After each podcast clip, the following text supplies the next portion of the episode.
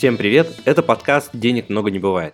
В этом подкасте мы с вами в первую очередь будем говорить о том, как сохранить свой капитал в это непростое время, а также о том, как заработать на инструментах фондового рынка. И наша главная цель – создать надежный и доходный портфель, на который вы всегда сможете рассчитывать. Тема сегодняшнего выпуска – что будет с курсом евро в 2023 году. На самом деле инвесторы инвестируют в разных валютах. Это и фунты, и франки, и доллары, и евро, и даже криптовалюты, USDT и другие курсы, которые вы, наверное, и сами хорошо знаете. Но сегодняшний подкаст, он будет исключительно про евро. Вообще про экономику этого региона, насколько эта валюта крепкая как средство сохранения, как средство обмена, понятно, что она востребована. Но вот как средство сохранения, насколько это оправдано, насколько текущее соотношение евро к доллару вообще э, является привлекательным. Вот конец 2022 года, буквально 27 декабря, мы записываем этот подкаст, соотношение примерно евро к доллару 1,06. Хотя исторически он находился в диапазоне от 1,2 даже до полутора. Буквально там 3-4 месяца назад мы все видели паритет, э, который падал там до 0,8, до 0,9, то есть по большому счету доллар был дороже, чем евро, и у многих возникало там соблазн купить побольше евро, заработать этом как на спекулятивной идее. Насколько вообще однозначно и можно рассуждать такими категориями и пользоваться такими экстремумами, то ли в отрицательную или наоборот в другую восходящую сторону, для того, чтобы спекулировать на этом как на валюте, э, как на активе, да, и там получать какую-то дополнительную доходность. Давайте разбираться вместе.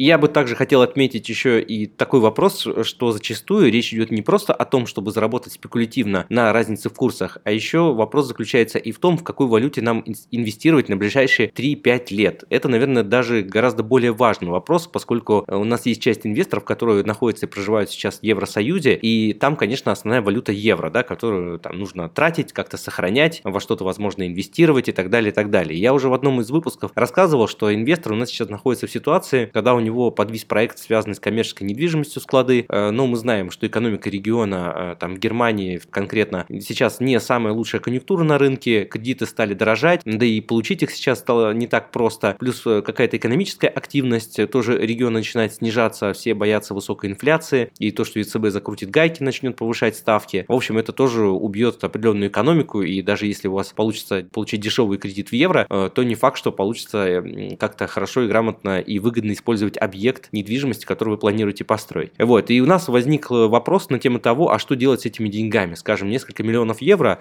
инвестировать в реальный сектор или купить банды, которые сейчас торгуются с дисконтом, но важно, большая часть этих бандов сейчас торгуется именно в долларах, да, поскольку я говорил в одном из выпусков, э, текущие ставки ЕЦБ не дают тех премий и тех цен на еврооблигации, номинированные непосредственно в евро, да, то есть мне кажется, ближе там, к середине 23 или к концу 23 года мы еще увидим более интересные цены на еврооблигации, номинированы именно в евро. А текущие доходности, они хоть и уже интересные, там подходят к 5% в евро, это очень немало, я хочу сказать. Но, тем не менее, я считаю, что эта доходность пока что не оправдывает тех рисков, которые есть в этом регионе. Поэтому давайте пройдемся по ним чуть более подробно.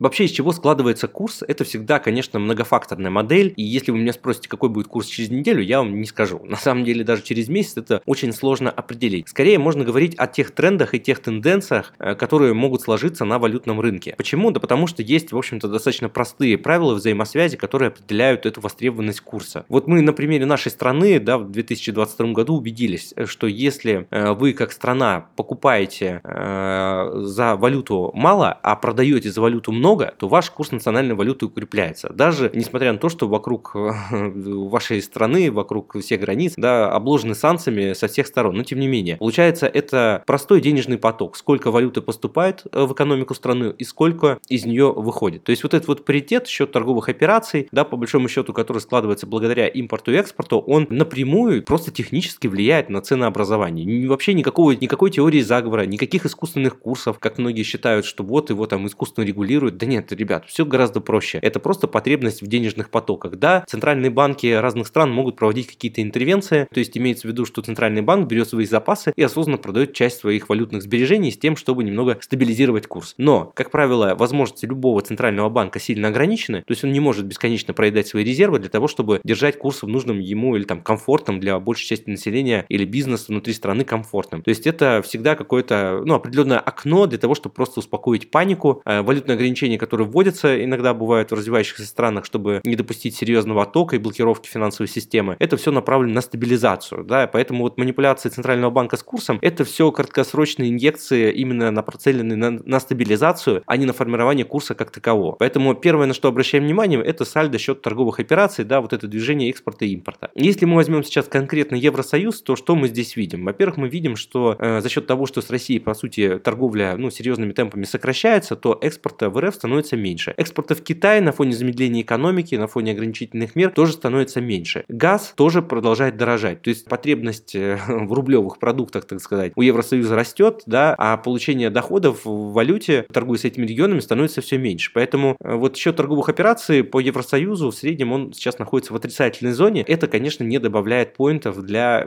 валюты евро, для ее укрепления. Хотя моментом это, конечно, может э, где-то стабилизироваться локально на каких-то новостях, но вряд ли можно говорить о каких-то долгосрочных последствиях. Сейчас мы видим, что э, соотношение ну, евро к доллару немного выровнялось, да, то есть евро стало снова стоить дороже по отношению к доллару, но я не считаю, что это долгосрочный эффект. Да, и почему? Давайте вот смотреть дальше. А вот я уже косвенно сказал, что для того, чтобы валюта была крепкая, нужно, нужно дешевое сырье, нужны дешевые энергоносители, потому что валюта востребована тогда, когда у вас высокая производительность, высокая эффективность и высокий спрос на вашу продукцию извне. То есть многие страны заинтересованы в вашей продукции, и чтобы вести торговлю с вами, они вынуждены приобретать вашу валюту, в данном случае евро, чтобы экспортировать, э, точнее импортировать товары из вашей страны, из Евросоюза. Но если у вас дорогое сырье, соответственно, у вас себестоимость производства высокая, вы предлагаете высокие цены и конкурируете уже с гораздо большим количеством стран, и, возможно, при таких ценах уже гораздо выгоднее строить заводы в Азии, как это было раньше, да, или переносить производство даже в Соединенные Штаты, или в Великобританию, то есть мы сейчас тренд такой тоже наблюдаем. Поэтому э, дорогое сырье, дорогие энергоносители, это, безусловно, один из ключевых факторов, который давит на валюту. Поэтому Евросоюз вряд ли сейчас можно назвать э, тем регионом, да, который обладает э, таким дешевым сырьем. И насколько это долгосрочный эффект, насколько эти последствия долгосрочные, мы, время, конечно, покажет, но у меня есть ощущение, что эта история не быстрая, ненадолго. Те планы Евросоюза по переходу в альтернативную энергетику, которые там по разным документам планируется до 2025 года выделить там порядка 2 триллионов евро, у меня тоже вызывают большие вопросы.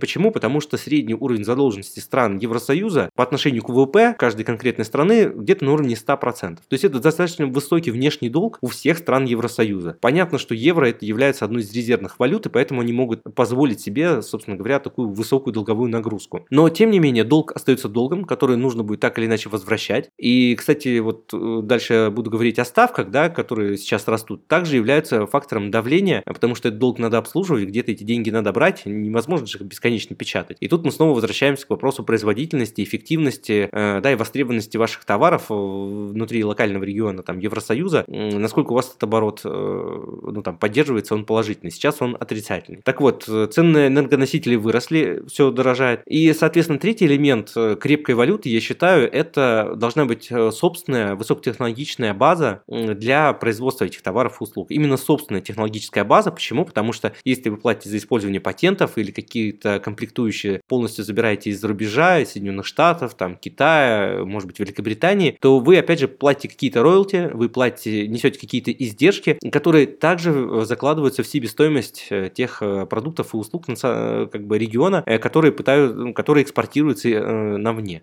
на внешние рынки. И, соответственно, говорить о высокой технологической базе там, Европейского Союза на самом деле не приходится. У меня нет точных цифр, я не могу вам привести какую-то диагностику, но хочу сказать, что вот Евросоюз как-то вот на этом фоне особо не выделялся, да, то есть я вот не помню, если честно, каких-то прям таких э, серьезных достижений у Евросоюза в целом, то есть наверняка есть компании, которые в каких-то областях лидируют, э, да, в каком-то даже машиностроении, но при этом э, я считаю, что Китай и там Соединенные Штаты в этих вопросах гораздо более продвинутые, и они-то как раз и могут экспортировать там вот эти технологии к тому же самому Евросоюзу. То есть даже если допустить, что у Евросоюза есть высокая технологическая база, то в купе с теми проблемами высоких цен на энергоносители, там, инфляции и, ну, как бы отсутствием высокой производительности, да, пока что говорить о том, что евро имеет какие-то долгосрочные тенденции к укреплению, не приходится.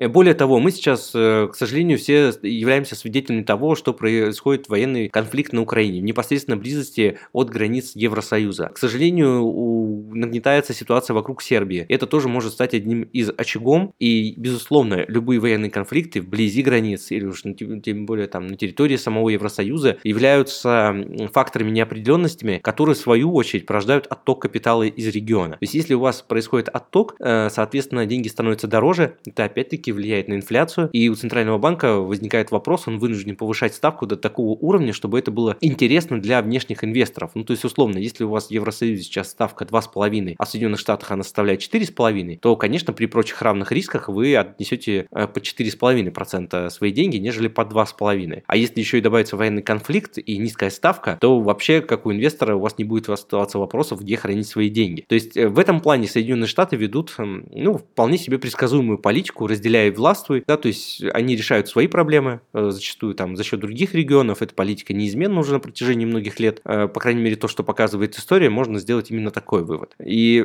вот на текущий момент те ставки, которые предлагает Европейский Центральный банк, 2,5%, они недостаточны для того, чтобы, а, погасить инфляцию, для того, чтобы, б, быть привлекательным с точки зрения привлечения инвестиций, да, и наполнения региона, ну, какой-то капитализацией и денежными средствами. Э, поэтому ГЦБ придется повышать ставку, ну, как минимум, там, до 4,5%, ну, или там до 4 хотя бы процентов э, в ближайшие, или, может быть, там, даже до 6%, чтобы это было выше, чем у Штатов, э, чтобы быть привлекательным. Но это одновременно рубит, так сказать, на корню всю экономику самого Евросоюза. И купе с той информацией, что я сказал, что у большинства стран Евросоюза высокие долги, есть даже отдельные страны, где он доходит до 200% от ВВП, например, Греция, по 150% долга у Испании, Италии, Португалии. То есть есть такие, так сказать, локальные проблемные регионы да, с высокой долговой нагрузкой, которые, конечно, такие ставки будет осилить очень сложно. И вот тот энергопереход, который запланирован, да, он, я боюсь, может затянуться не до 25 а до 35 года, э, если все и так вот дальше пойдет. И, конечно, на этом фоне валюта крепнуть, э, ну, наверное, будет вряд ли. То есть допускать э, полной остановки экономики ввиду поднятия ставок ЕЦБ, наверное, тоже будет опасно ввиду того, что, ну, реально экономика вообще может остановиться. Это волнение. Мы все знаем, что Евросоюз отличается тем, что как только население чем-то недовольно, оно сразу выходит на улицы, в отличие, возможно, там от РФ, да, где готовы терпеть еще какое-то время. Там это сразу выливается в конфликты, это порождает новые проблемы, и поэтому я допускаю, что Евросоюз в какой-то момент, как мера на тушение пожара, может пересмотреть свою политику повышения ставок и даже включить количественное смягчение, то есть напечатать еще денег, и это в свою очередь опять обвалит, э, да, то есть не сделает валюту евро крепче. Вот, поэтому на текущий момент, вот увы, я не вижу тех факторов, которые мы могли э, в среднесрочной и долгосрочной перспективе э, как-то серьезно укрепить евро. Какие-то сезонные колебания, которые связаны там с внешней торговлей, какие-то, может быть, новые каналы откроются, или, возможно, экспорт в РФ или импорт из РФ там, ну, как-то наладится, то есть какими-то обходными путями, да, это возможно, но среднесрочно и долгосрочно, на мой взгляд, евро все-таки является очень плохим средством для сбережения денежных средств. Конечно, если вы находитесь и живете в Евросоюзе, то да, это та валюта там номер один для вас, которая у вас может быть там 60-70% капитала. Но что касается среднесрочного и долгосрочного инвестирования, то тут, безусловно, э, на горизонте от 3-5 лет я бы в первую очередь рассматривал доллары, э, на мой взгляд, там на 5-7%, можно даже какую-то криптовалюту купить как хедж, не сколько как, э, может быть, инвестиция. Да, и евро в тех объемах, которые просто необходимы для поддержания каких-то взаиморасчетов и поддержания уровня жизни.